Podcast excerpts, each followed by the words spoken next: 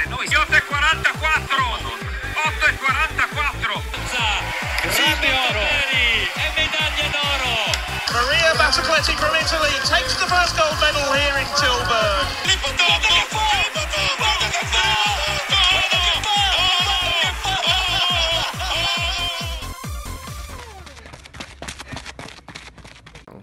Ciao a tutti e bentornati a una nuova puntata di Siamo di Corsa, il primo podcast italiano dedicato all'atletica e ai suoi protagonisti. Io sono Francesco Contran e con me, come sempre, c'è mio fratello Umberto Contran. Ciao Fra, ciao a tutti gli ascoltatori, bentornati per questa nuova puntata. Quest'oggi siamo in compagnia di Luca Filipas, che è un preparatore atletico del triathlon, del ciclismo e della corsa, ed è qua per raccontarci un po' il suo percorso di crescita come allenatore e raccontarci un po' come il suo processo di allenamento. Ecco, ciao Luca, come stai? Ciao ragazzi, grazie per l'invito, è piacere, piacere essere qua con voi. E tutto bene, tutto bene, voi tutto bene? Sì, tutto bene, grazie, un piacere nostro Luca. Eh, tu sicuramente avrai veramente tantissimo da raccontarci riguardo la fisiologia dell'allenamento, le metodologie di allenamento, ma tanto per iniziare, per capire un po' il tuo background, eh, che sport hai praticato da giovane e che genere di, di studi hai affrontato?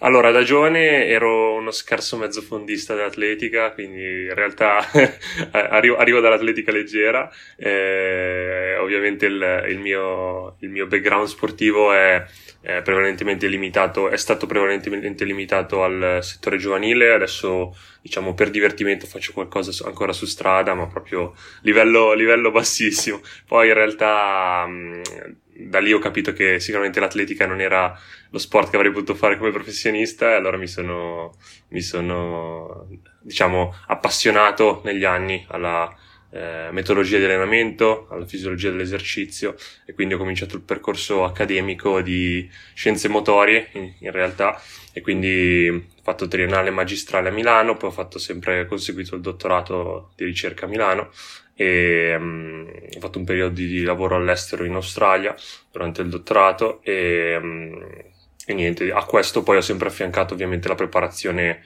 la preparazione sul campo, quindi ho sempre allenato da diciamo ormai una, ormai una decina d'anni eh, sia ciclisti che, che, che corridori che, che, triatleti, quindi eh, questo è essenzialmente quello che, ho fatto nel corso degli anni e che diciamo faccio tuttora, affiancato ovviamente alla, al percorso universitario che non si è fermato, nel senso che attualmente sono ricercatore sempre all'Università di Milano, mi occupo essenzialmente di, di discipline di resistenza, quindi facciamo ricerca su performance negli sport di endurance.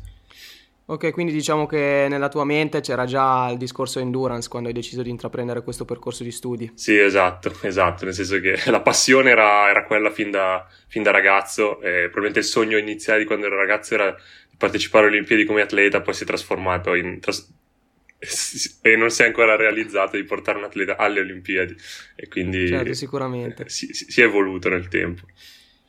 Ecco, diciamo che allora ci hai spiegato un po' da dove nasce questa tua passione per lo sport endurance e anche l'avvicinamento all'atletica, dal momento che sei stato anche tu un atleta. Tra l'altro abbiamo visto che all'attivo comunque hai un 2.33 nella maratona, quindi te- ti sei testato anche abbastanza da un punto di vista di sport di endurance. No, sì, sì, sì, diciamo che vabbè, resta sempre in un range di livello molto amatoriale, però sì, mi sono testato e... Eh... Sì, un amatore abbastanza forte comunque, eh, perché correre. Sì, no, sì, no, sicuramente, però va bene.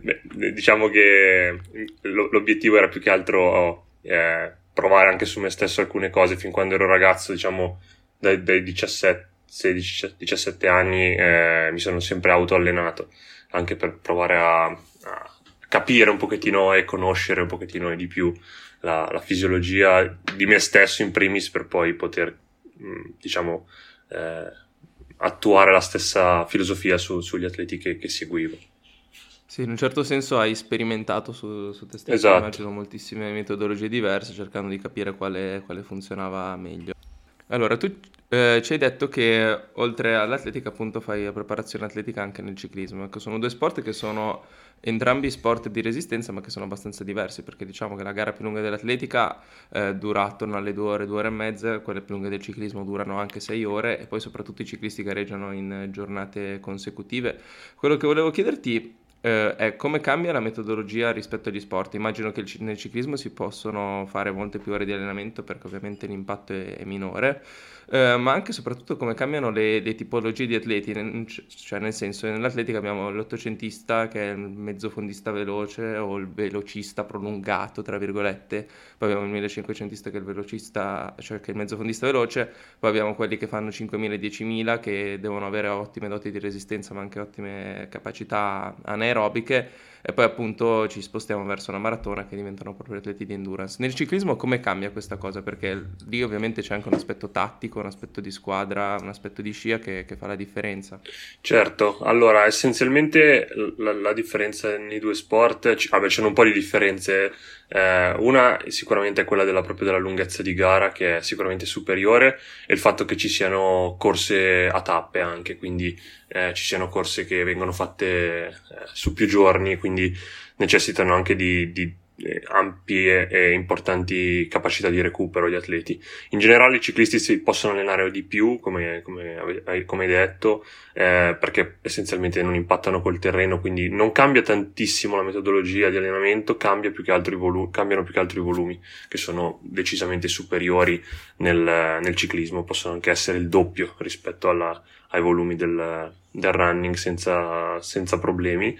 Eh, sì, ehm, doppio in termini di ore, ovviamente. In termini, in di, termini di, chilometri saranno no, no, no, sì, sì. volte tanto. Ore, ore, ore, ore, ore, ovviamente ore.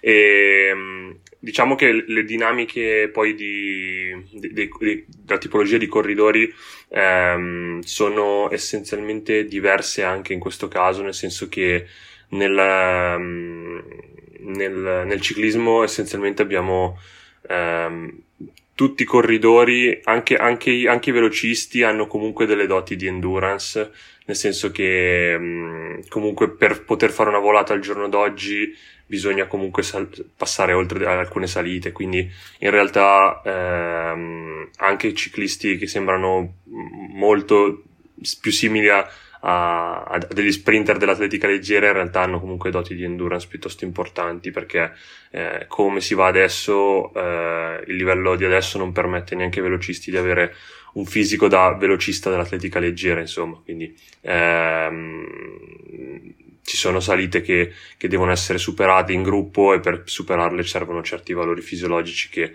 se sei puramente uno sprinter non, eh, chiaramente non, non, potresti, non potresti avere. Eh, poi in realtà la, la, la, la, tipologia di corridori essenzialmente ehm, i più simili probabilmente a quelli dell'atletica leggera sono effettivamente gli scalatori eh, che sono comunque leggeri eh, con importantissimi doti, doti aerobiche eh, la, differenza principale che io riscontro tra, diciamo, tra, tutte le tipologie di corridori è che nel ciclismo un fattore che comunque è rilevante rispetto all'atletica, molto più rilevante, è comunque il peso. Nel senso che, vabbè, chiaramente anche in atletica non è che abbiamo eh, mezzofondisti che sono, che sono su di peso, però la componente anche muscolare e le masse muscolari comunque incidono sul peso molto di più nel, chiaramente nel ciclismo rispetto al, all'atletica. Quindi abbiamo una mh, morfologia dei corridori leggermente diversa, nel senso che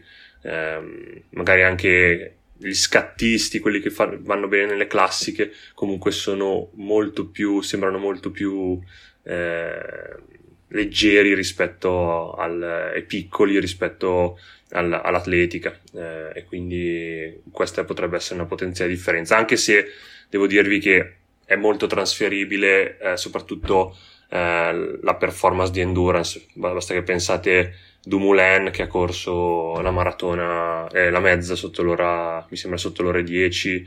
Io ho un atleta che corre un'ora e 15 in mezza, quindi comunque senza allenamento di specifico, alle, facendo d'inverno una o due corse a, a settimana e, e, quindi è abbastanza trasferibile da uno sport all'altro. C'è un sacco di esempi, Michael Woods e così via, che sono passati da uno all'altro.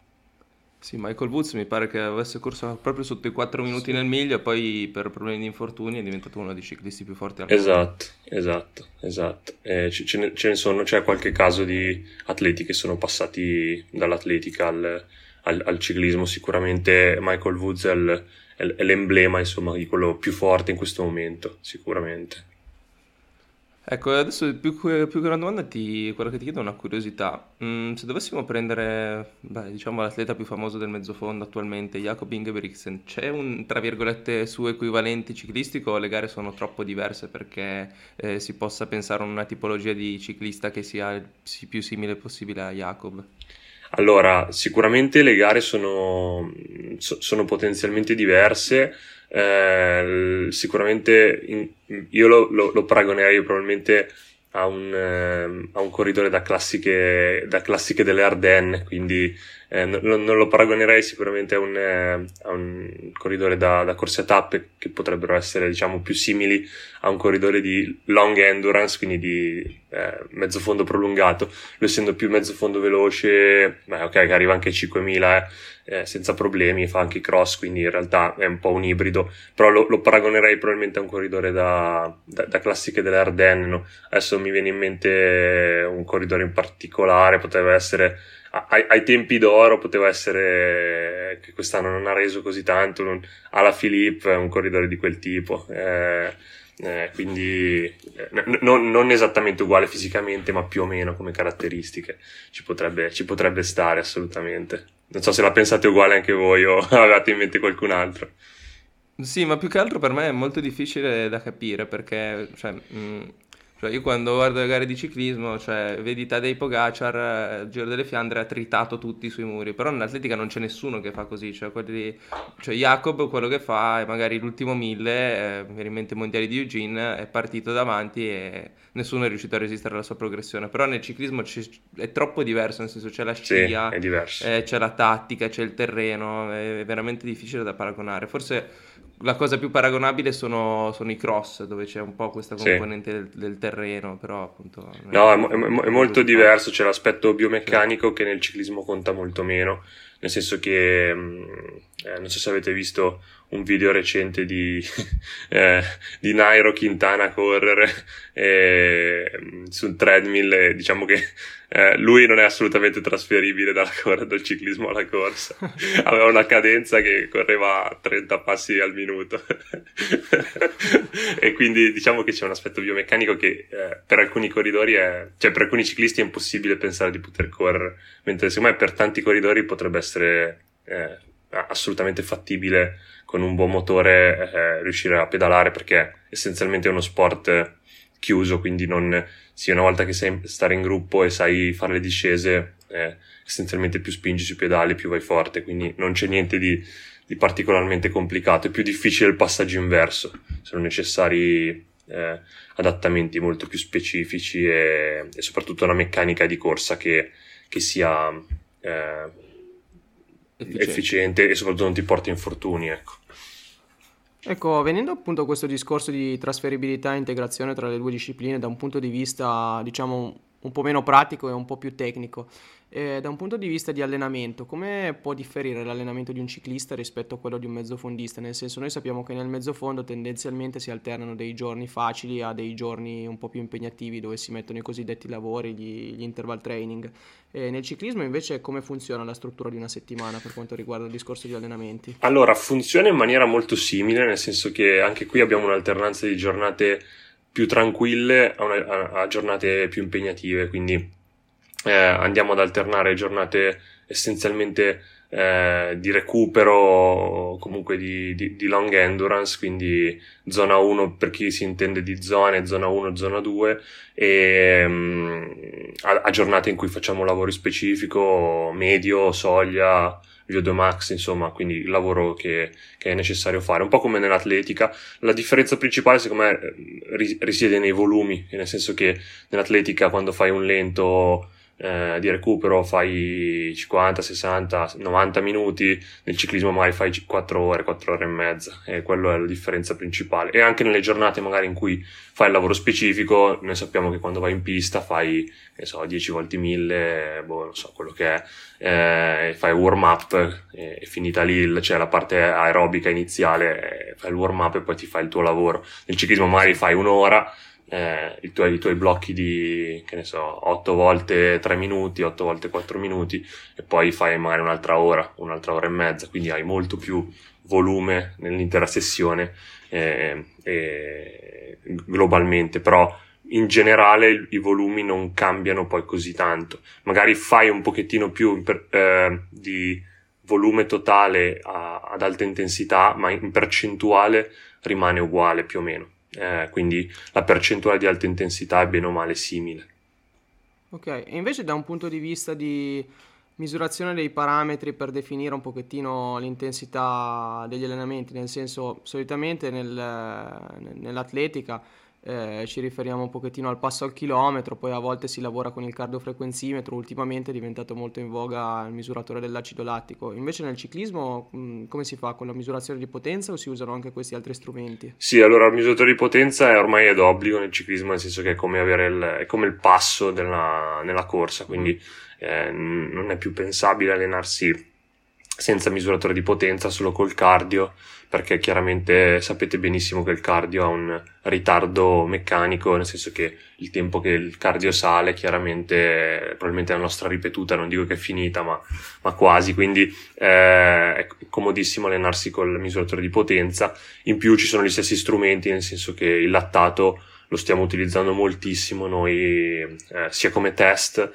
sia come anche check eh, personale degli atleti su determinate intensità di allenamento, quindi magari ogni, diciamo, in determinate sessioni facciamo anche autotestare l'atleta.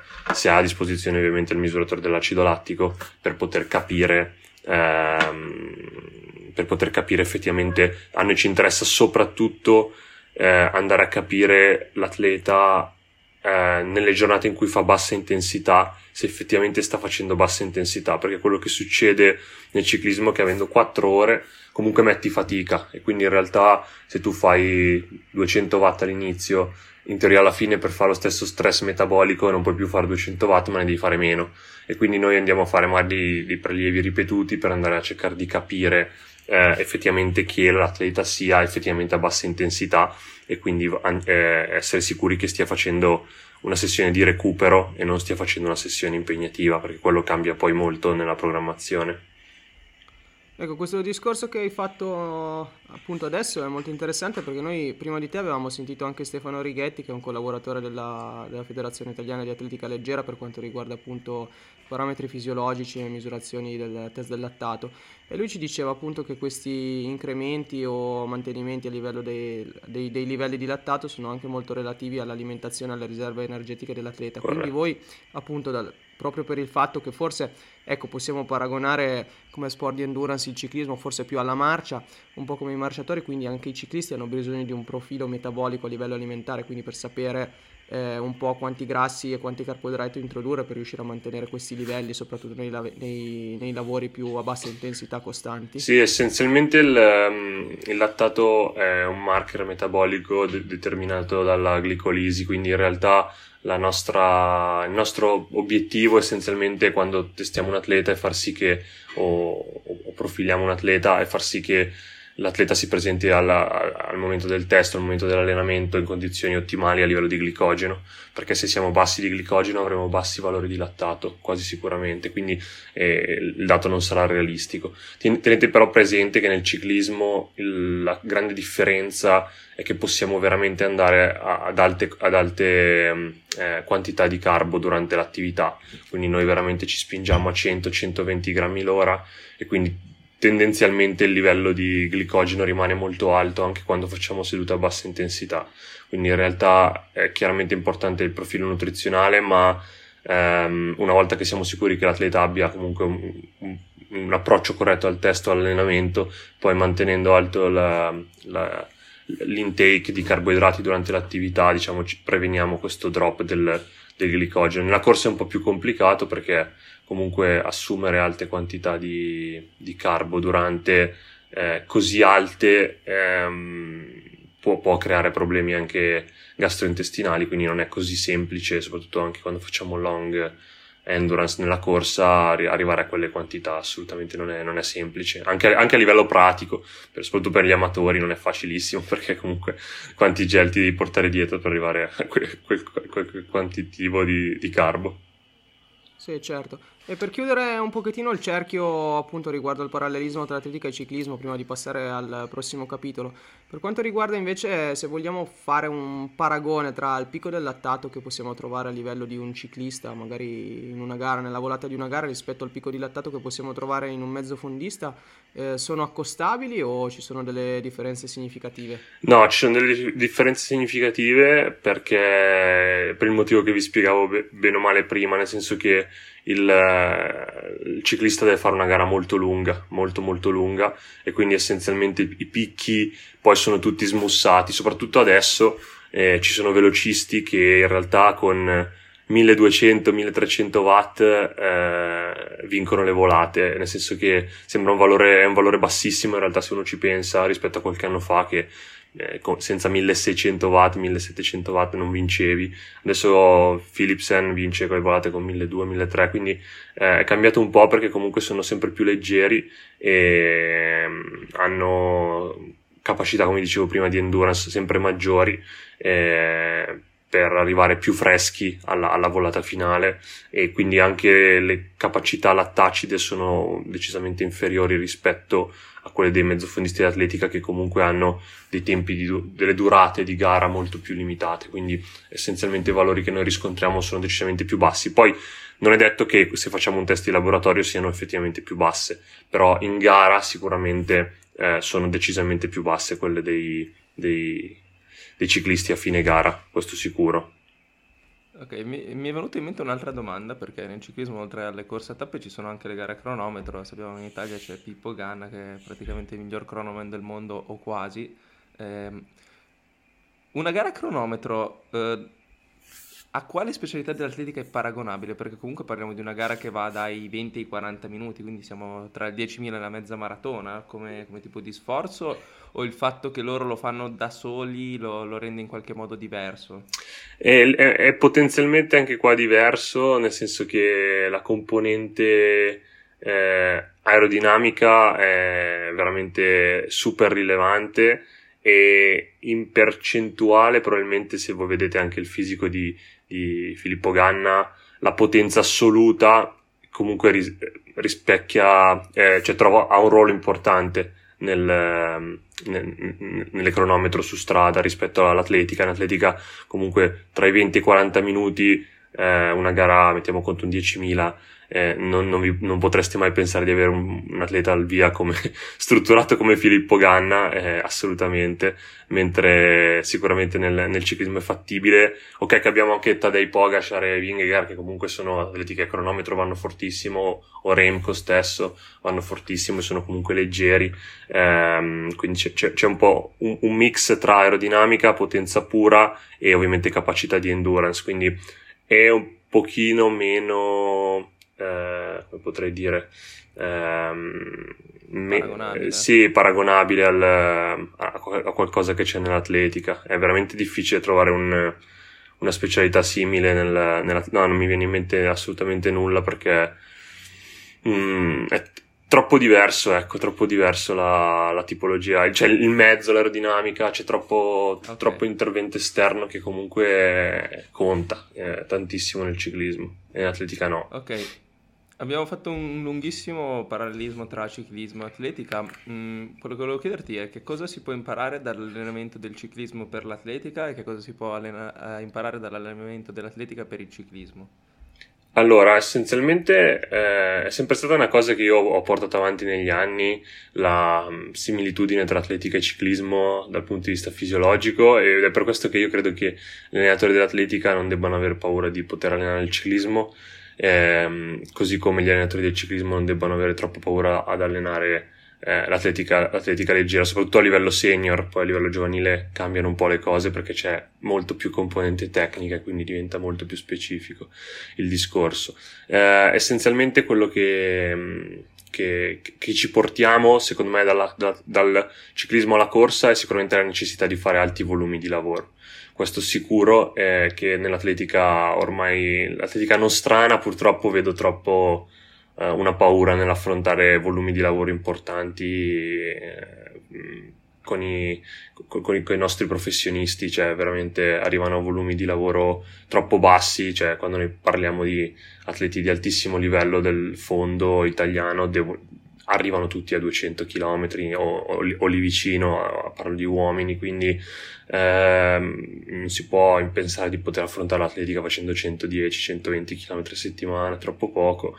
Eh, ok, escludiamo 800 e magari anche 1500, però parliamo di, di, di, di fondo. Eh, è un parametro troppo rilevante in questo momento il volume di lavoro per poterlo lasciare in secondo piano e quindi quello sicuramente lo porterei dal, dal, dal ciclismo alla corsa in maniera eh, importante.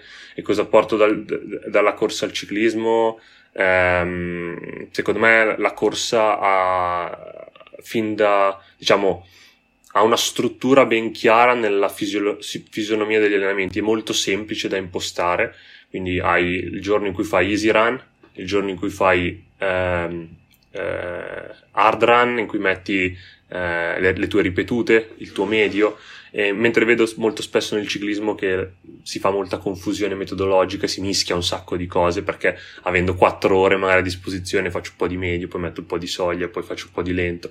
No, la sessione per avere un carattere fisiologico ben preciso e anche che sia molto semplice da interpretare per l'allenatore e per l'atleta, lavoro specifico, easy run, eh, o Easy Ride. Quindi la struttura e l'impostazione schematica che hanno gli elementi di corsa, secondo me, molto, rende molto bene nel ciclismo. È per questo che secondo me molti atleti di atletica leggera, passando al ciclismo, veramente trovano e troverebbero eh, una casa molto facile perché portare una struttura del genere, secondo me, è vincente anche nel ciclismo. Interrompiamo un attimo la puntata di oggi per parlarvi dello sponsor appunto di questa puntata che è Coro. Coro è uno shop online che punta a rivoluzionare il mondo degli acquisti online per quanto riguarda il settore alimentare, con oltre 1200 prodotti di tutti i tipi, per, tra cui prodotti per la colazione, snack, integratori e bevande i gusti più esotici.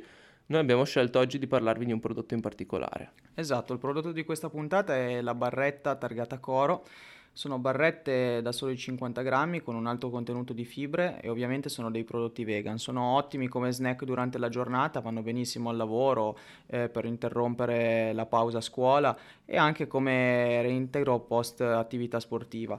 Una delle nostre preferite è la barretta alle nocciole con il cioccolato bio, ma è disponibile in moltissimi altri gusti. Vi ricordiamo che con il codice sconto Siamo di Corsa potete ottenere un piccolo sconto sui vostri acquisti. Su coroshop.it. Ecco, prima di introdurre la prossima domanda ti volevo fare una domanda che forse è un po' stupida, un po' banale, però tante volte non mi riesco a dare una spiegazione, proprio a proposito di quello che hai detto. Ma in che cosa si traduce poi alla fine il significato di fare un volume così alto, anche da un punto di vista di chilometri nell'atletica, tenendo in considerazione che comunque il volume chilometrico non è poi all'intensità eh, con cui si affronta la gara o con cui, o con cui si affrontano gli allenamenti più ad alta intensità allora, eh, qual è il trasferimento metabolico, cioè di beneficio alla fine? Allora, uno dice sì, posso correre 200 km, però se ne faccio 150 di corsa lenta, alla fine sì, è tanto volume, ma perché mi deve servire questa cosa? Allora, essenzialmente eh, noi abbiamo, eh, con l'alta intensità, noi abbiamo un poten- potentissimo eh, stimolo adattativo. Quindi quando noi facciamo alta intensità, gli adattamenti, eh, diciamo, metabolici e gli adattamenti eh, fisiologici sono molto più veloci Dall'altro lato però abbiamo un importante stress meccanico, autonomico, immunitario, ormonale che l'alta intensità ci genera. La necessità che noi abbiamo di alternare sessioni intense e sessioni a bassa intensità è derivante da questo, nel senso che noi dobbiamo avere una sessione intensa che ci, diciamo, eh, permette di adattarci molto velocemente e allo stesso tempo eh, dobbiamo cercare di minimizzare questo stress per evitare infortuni, overtraining e cose del genere. Quindi dobbiamo per forza non poter mettere solo alta intensità, ma doverci mettere della bassa intensità. La cosa positiva della bassa intensità è che va ad agire su un sistema fisiologico ehm, parallelo a quello dell'alta intensità, nel senso che l'alta intensità lavora su un uh, pattern fisiologico che viene chiamato quello dell'AMPK e quindi per la creazione di nuovo PGC1 alfa, che è un trascrittore che serve per la pro- proliferazione mitocondriale, eh, quindi biogenesi mitocondriale essenzialmente.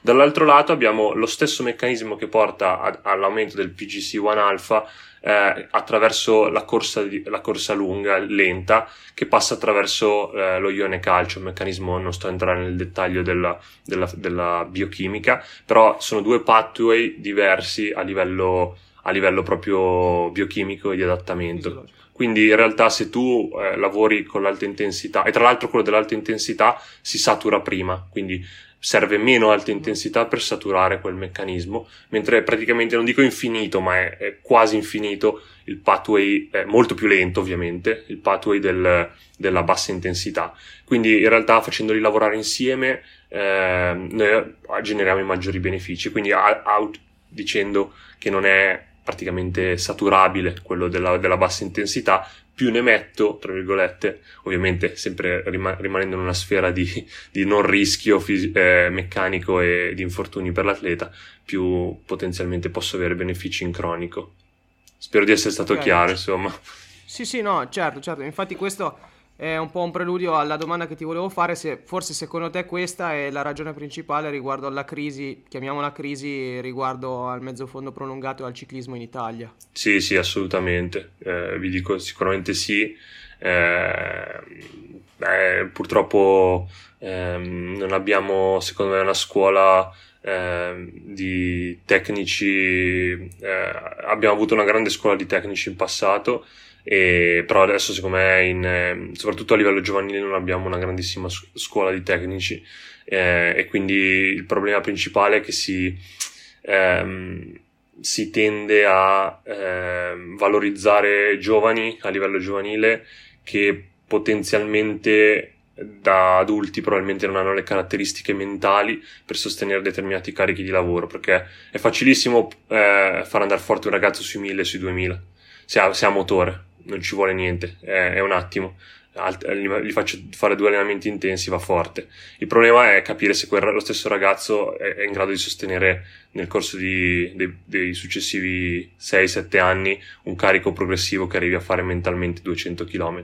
Perché se quel ragazzo lì a 18 anni fa 50 km a settimana e per competere ad alto livello ne deve fare 200, eh, è, un, è uno step mentale importante. Quindi io quando coltiverai talenti, coltiverai talenti anche mentalmente, nel senso, io ho un talento, eh, devo capire se eh, ha le capacità mentali per aver voglia di fare quello sport con alti volumi, oltre che strutturali anche, ovviamente, perché è un prerequisito fondamentale, se non ci troviamo talenti che arrivano a 16-17 anni, grandissimi tempi, grandissime qualità, ma mm, a un certo punto arrivi a a stallo perché, come vi dicevo, il meccanismo è abbastanza saturabile velocemente.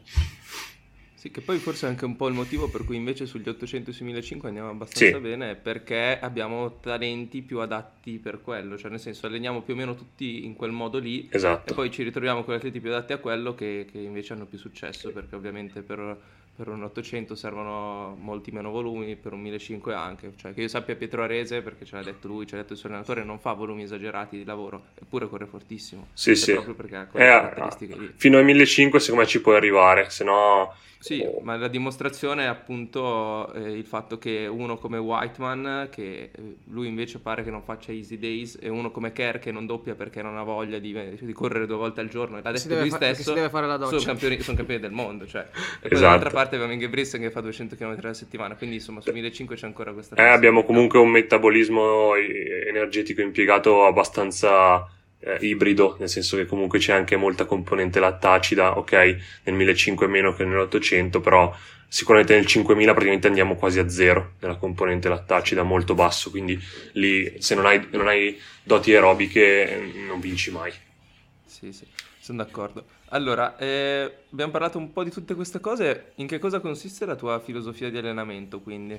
Allora, essenzialmente eh, io adotto un approccio molto scientifico all'allenamento, quindi avendo un eh, background da insomma, ricercatore, eh, tendo ad avere un approccio molto scientifico al, al mio lavoro e quindi essenzialmente quello che si va a fare eh, come linea generale è lavorare tendo sempre ad avere un, un, approccio eh, con, con, alti volumi di lavoro e poi uno schema di lavoro eh, o piramidale o polarizzato che è un pochettino le, come vado a distribuire le mie intensità di allenamento durante una programmazione ehm, e poi vabbè, ovviamente adatto in base al, al, al mio corridore che ho da, davanti. In generale non amo dire che ho una filosofia di lavoro particolare perché a me piace poi eh, poter eh, cucire il mio, il mio allenamento sulle caratteristiche del mio atleta, che è fondamentale, eh, però in generale ci sono alcuni concetti scientifici che sono ormai impossibili da, da, da ignorare. di ignorare, esatto, nel senso che noi abbiamo sicuramente volumi di lavoro importanti devono essere fatti per essere un atleta di endurance e dall'altro lato questa alternanza che vi dicevo di sessioni intense e sessioni meno intense rimane costante sia nell'atletica che nel ciclismo che nel triathlon. Quindi essenzialmente io tendo a lavorare in questo modo un po' con tutti. Poi dipende chiaramente dalle caratteristiche dell'atleta. Eh, perché come vi dicevo quella sorta di saturazione del meccanismo dell'alta intensità è molto soggettivo. C'è una so- sorta di soglia ehm, oltre cui alcuni atleti possono rischiare molto di più che non è uguale, cioè questa soglia non è uguale per tutti, quindi c'è l'atleta che può sostenere un pochettino più di alta intensità, c'è quello che ne sostiene un po' meno, questo lo, lo si capisce solo quando, quando, ti trovi l'atleta davanti, lo devi seguire.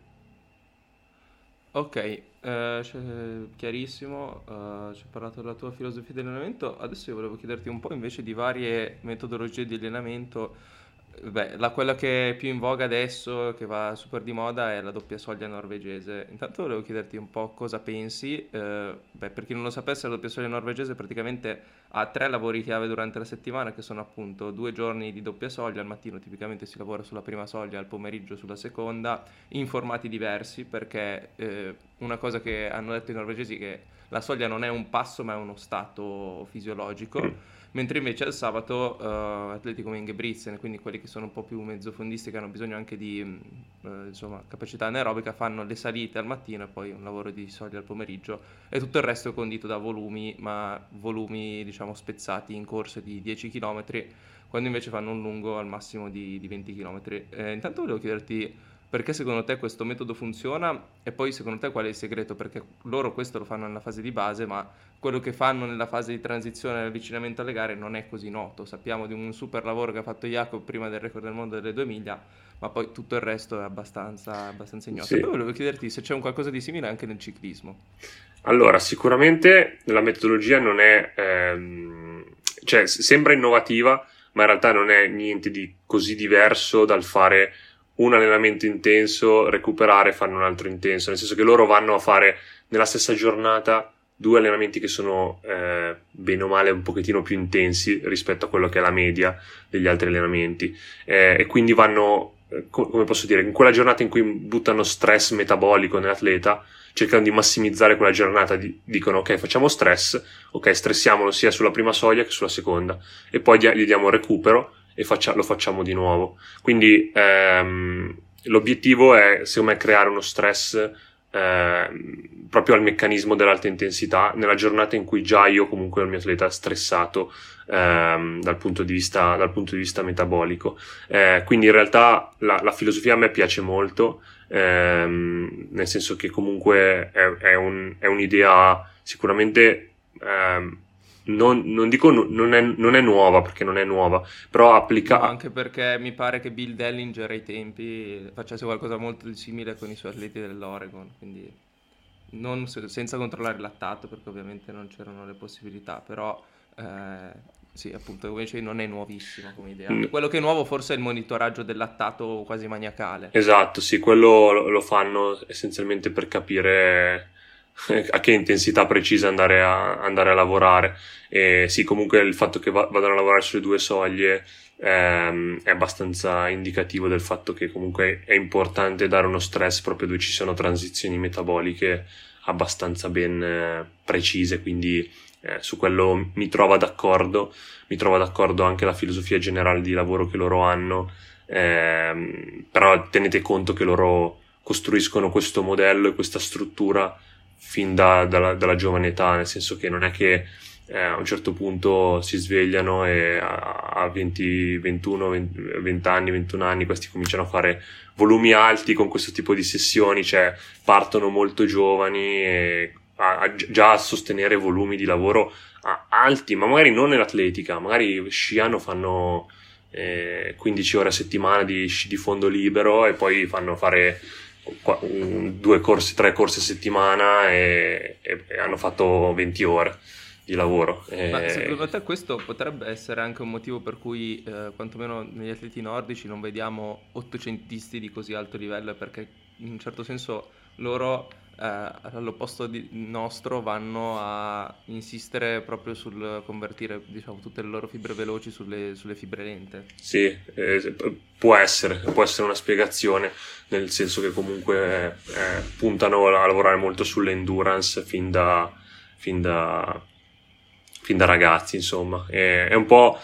Eh, ok, ne, ne troviamo eh, di ottocentisti eh, anche keniani forti, ma diciamo che la, la maggior, anche gli atleti del, dell'Africa, eh, dell'Africa orientale in generale sono più specializzati nel long endurance perché anche loro da, fin da piccoli tendono ad avere più questo, questa filosofia di, di, lavoro e quindi fanno fatica a, no, che eccellono perché hanno comunque dei, dei, motori aerobici assurdi e quindi abbiamo esempi di ottocentisti fortissimi eh, dell'Africa orientale, però se vedete non sì, c'è quella... Di quanto, di quanto possa essere credibile il record del mondo della maratona femminile, chi l'ha fatto era un ex ottocentista, questo la dice lunga. Sì, sì, sì esatto.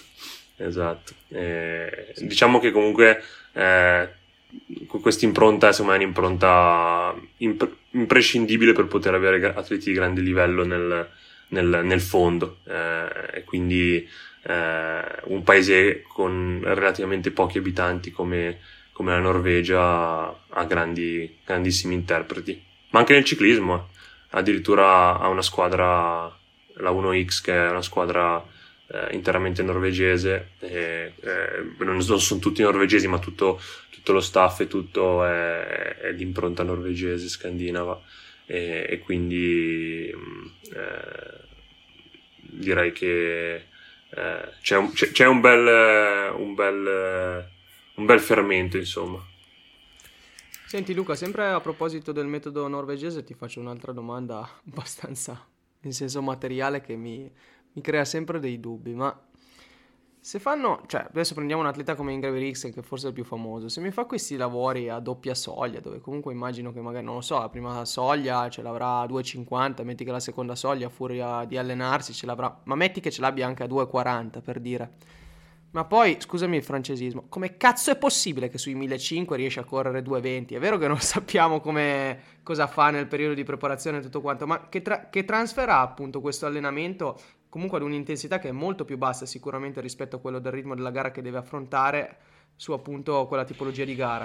Eh, lui sicuramente è un atleta molto particolare, nel senso che non ci sono così, gran- così tanti interpreti che sono riusciti nella storia a, a passare così agilmente dai 1500 ai 5000 al, al cross, quindi non è, non è così semplice darti una risposta precisa, nel senso che probabilmente eh, non tutto è frutto del, di quello che fa in allenamento, ma tanto potrebbe essere frutto anche di eh, componenti genetiche che gli consentono di avere veramente questa eh, capacità di esprimere comunque anche un metabolismo lattacido molto molto ben eh, sviluppato eh, nonostante probabilmente lo alleni relativamente poco perché comunque fa altissimi volumi di lavoro aerobico.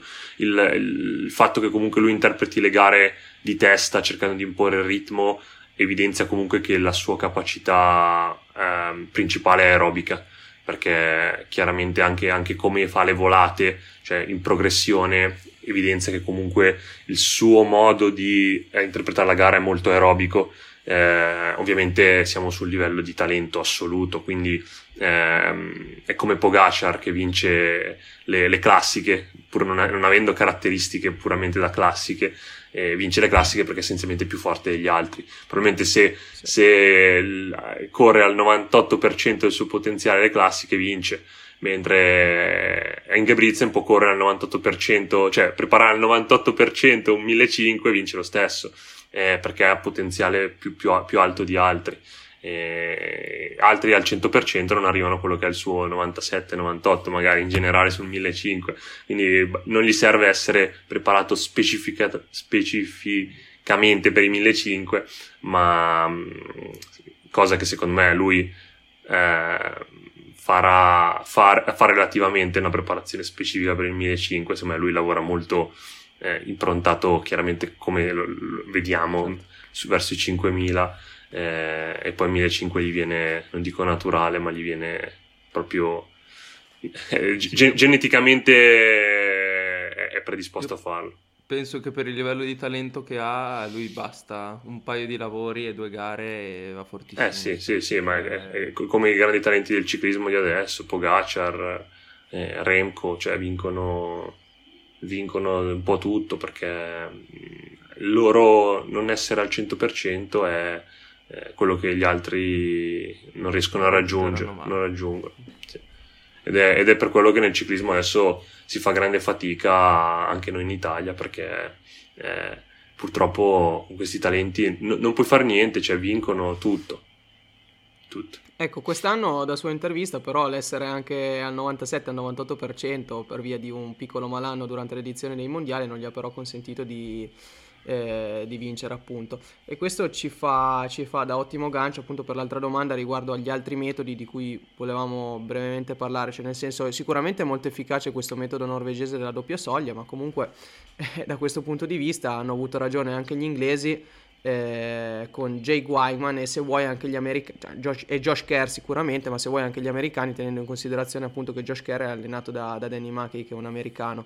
Appunto il loro metodo è un po' differente rispetto a quello norvegese, nel senso che loro eh, poi parlano di threshold che fondamentalmente sarebbe la seconda soglia, introducono questi lavori di tempo mischiati alle salite che sarebbero sostanzialmente prima soglia con uno stimolo lattacido alla fine. Ecco, cosa pensi invece di questa scuola di allenamento che ha questi due lavori chiave all'interno della settimana più una corsa lunga che potrebbe essere considerata tra virgolette il terzo lavoro se vogliamo? Allora, sicuramente sono metodiche di lavoro molto meno semplici da interpretare perché chiaramente mis- mischiano molto più eh, sessioni ad alta intensità e a bassa intensità hanno meno uno schema chiaro e, e strutturato. Diciamo che secondo me questo tipo di filosofia può funzionare f- fino ai 1500 da, so, sopra, di, sopra, diventa veramente difficile poter gestire anche il recupero perché comunque eh, è necessario fare volumi di lavoro molto più alti per f- competere sui 5000 e quindi la vedo un po' una scuola bu- ottima per 800.005 perché comunque ha dato risultati. Eh, io poi non sono espertissimo della preparazione sull'800.005 eh, mi, mi, occupo più di long endurance però essenzialmente non avrei assolutamente eh, credo che farei fatica ad applicare una metodologia de- del genere a un atleta di, di long endurance perché non è chiaramente semplice gestire i, i, lo stress indotto da, dall'intensità che, che, viene generata da questo tipo di allenamenti.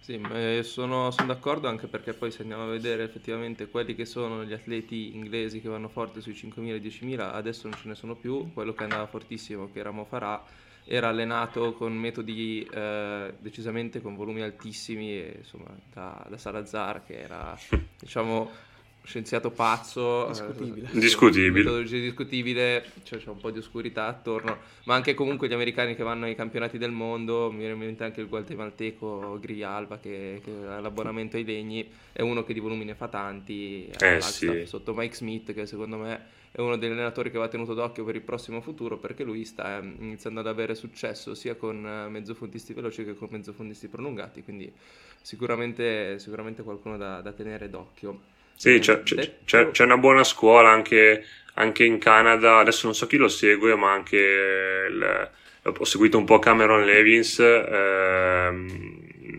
nel percorso che gli ha fatto fare 2,5 mi sembra, che ha fatto in, in maratona. E, ehm, anche lui ha, ha un, un'ottima filosofia di lavoro, quindi se dovete seguire un atleta, sicuramente il canadese Cameron Levins è, è, è uno da seguire su Strava.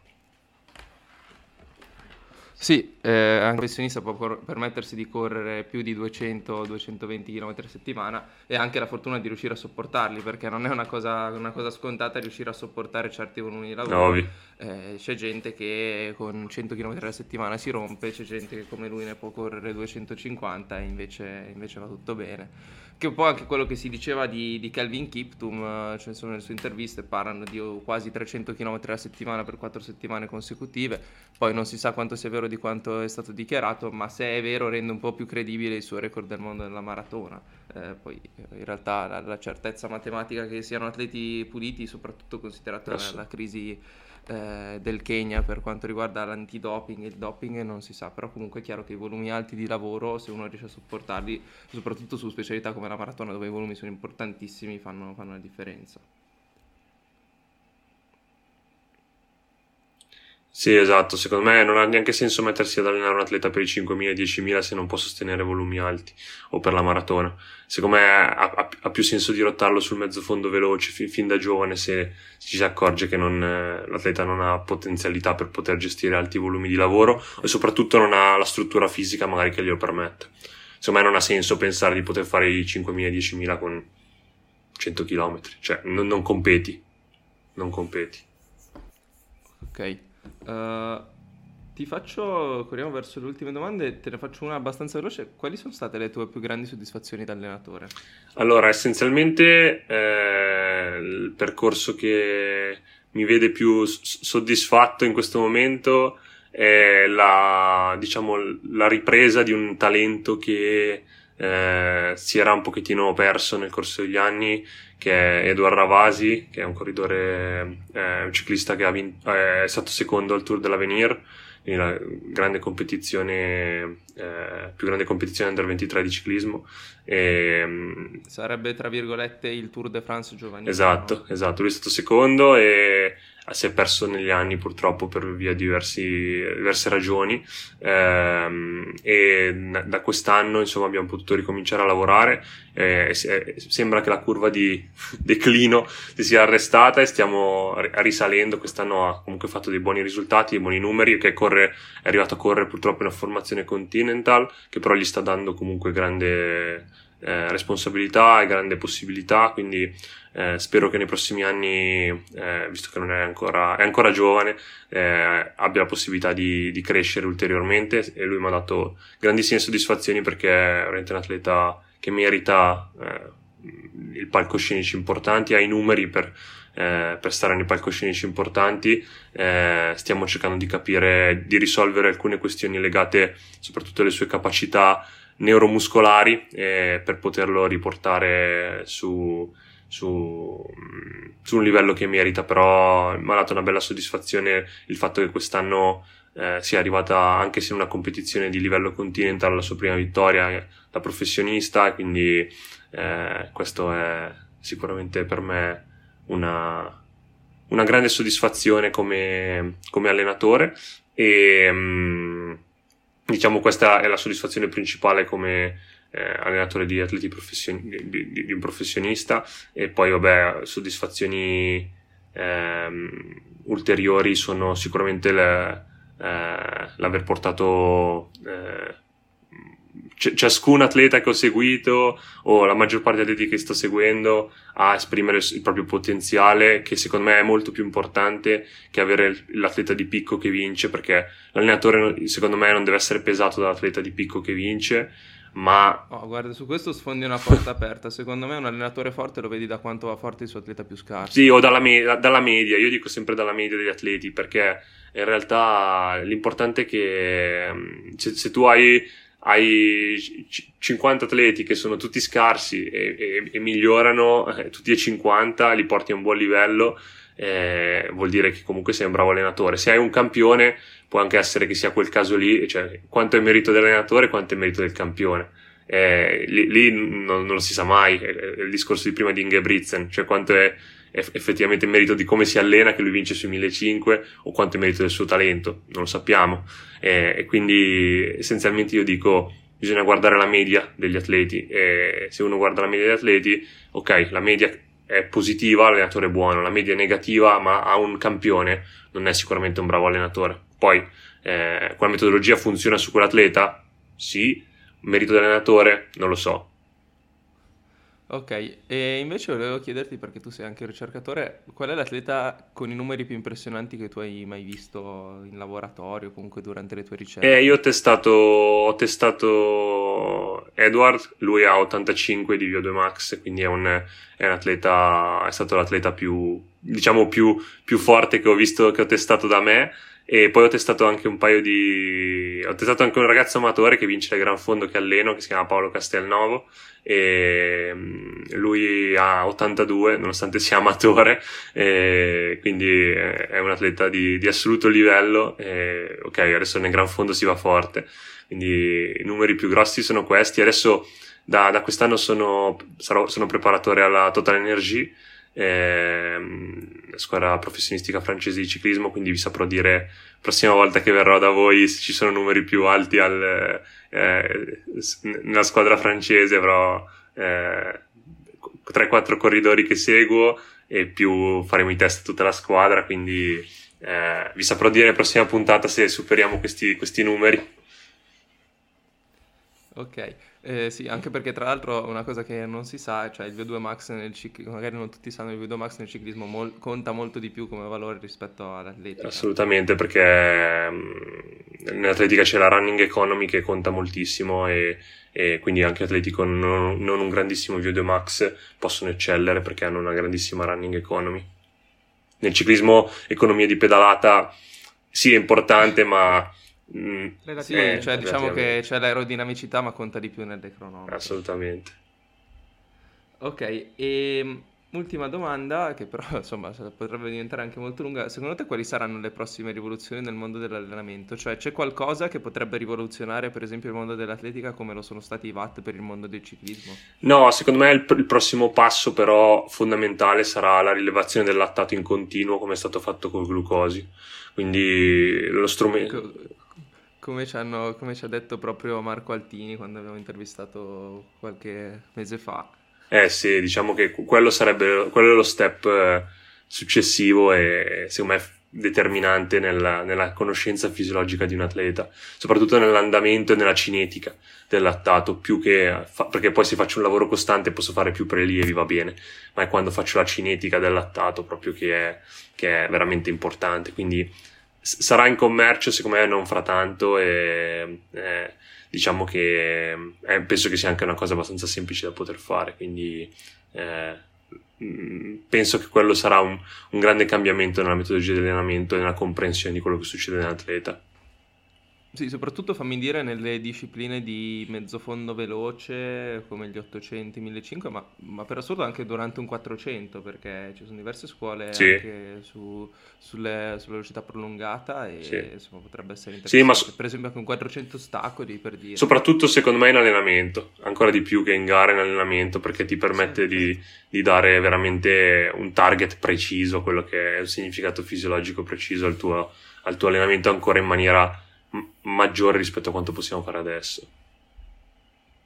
Ok, e direi che io ho finito con le domande, se tu non hai niente altro da chiedere possiamo chiudere qua con la puntata perché hai messo, di carne al fuoco ne abbiamo messa veramente tantissima, Luca è stato sì. super esaustivo. No, direi che sei stato veramente super esaustivo e forse tutte le domande che avrei voluto fare le ha anticipate lui e alcune forse erano cose che ci eravamo già anche immaginati come risposte, comunque sicuramente. Eh, grazie mille veramente per le delucidazioni perché sono state molto interessante. figurate. Sì, sì, sì. Figuratevi. È una puntata un po' più tecnica, ma secondo me ogni tanto ci vogliono, anche perché insomma sono curiosità che immagino quasi tutti gli atleti abbiano. Poi magari non tutti hanno le conoscenze scientifiche che, che ha Luca, ma l'hai detto in una maniera che era abbastanza alla portata di tutti. Quindi grazie per l'esaustività e appunto per esserti preso quest'ora per chiacchierare con noi e diamo appuntamento ai nostri ascoltatori alla prossima puntata. Grazie. Ciao Luca, grazie mille per la disponibilità. Alla prossima. Ciao. G- grazie a voi per, per l'invito e un saluto a tutti.